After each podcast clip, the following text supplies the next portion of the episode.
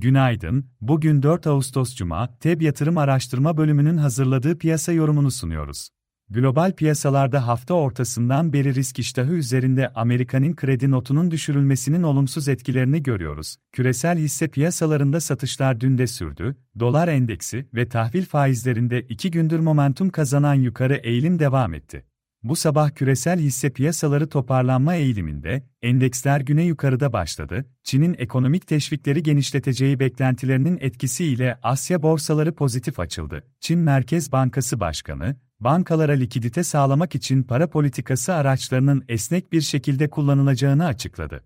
Amerika ve Avrupa endekslerinin vadeli tarafta pozitife döndüğünü takip ediyoruz. Amerikalı e-ticaret şirketi Amazon'un Nisan-Haziran dönemi sonuçları güçlü geldi. Teknoloji şirketi Apple'ın gelirleri ise bu dönemde düşüş gösterdi. Kapanış sonrası işlemlerde Amazon hisse fiyatı %8 yükseldi, Apple hisse fiyatı eksi %2 geriledi. Global tarafta bugün Amerika'da bu haftanın kritik iş gücü piyasası, tarım dışı istihdam, saatlik kazançlar, işsizlik oranı, verileri açıklanacak. Tarım dışı istihdam verileri özellikle FED'e yönelik faiz beklentileri üzerindeki etkileri açısından piyasalarda yakından izlenecektir. Güçlü veriler FED'e yönelik şahin beklentilerin kuvvetlenmesine neden olabilir. Avrupa tarafında bugün perakende satışlar verisi takip edilecek.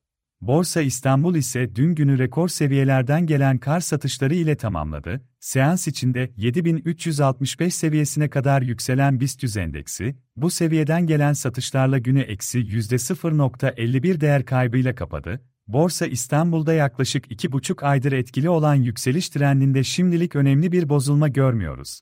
Dünkü satıcılı kapanışın sonrasında Borsa İstanbul'un küresel piyasalarında etkisiyle bugün güne yukarıda başlamasını ve endeksin yeniden 269 dolar, Türk lirası bazlı 7250 seviyesinin üzerini test etmesini öngörüyoruz. Günlük bazda dirençlerimiz 7400 ve 7550 seviyelerinde bulunuyor. Destek olarak 7170 ve 7100 seviyeleri takip edilebilir. Kısa vadeli stop loss, zarar kes seviyesi olarak ise 6750 seviyesini izliyoruz.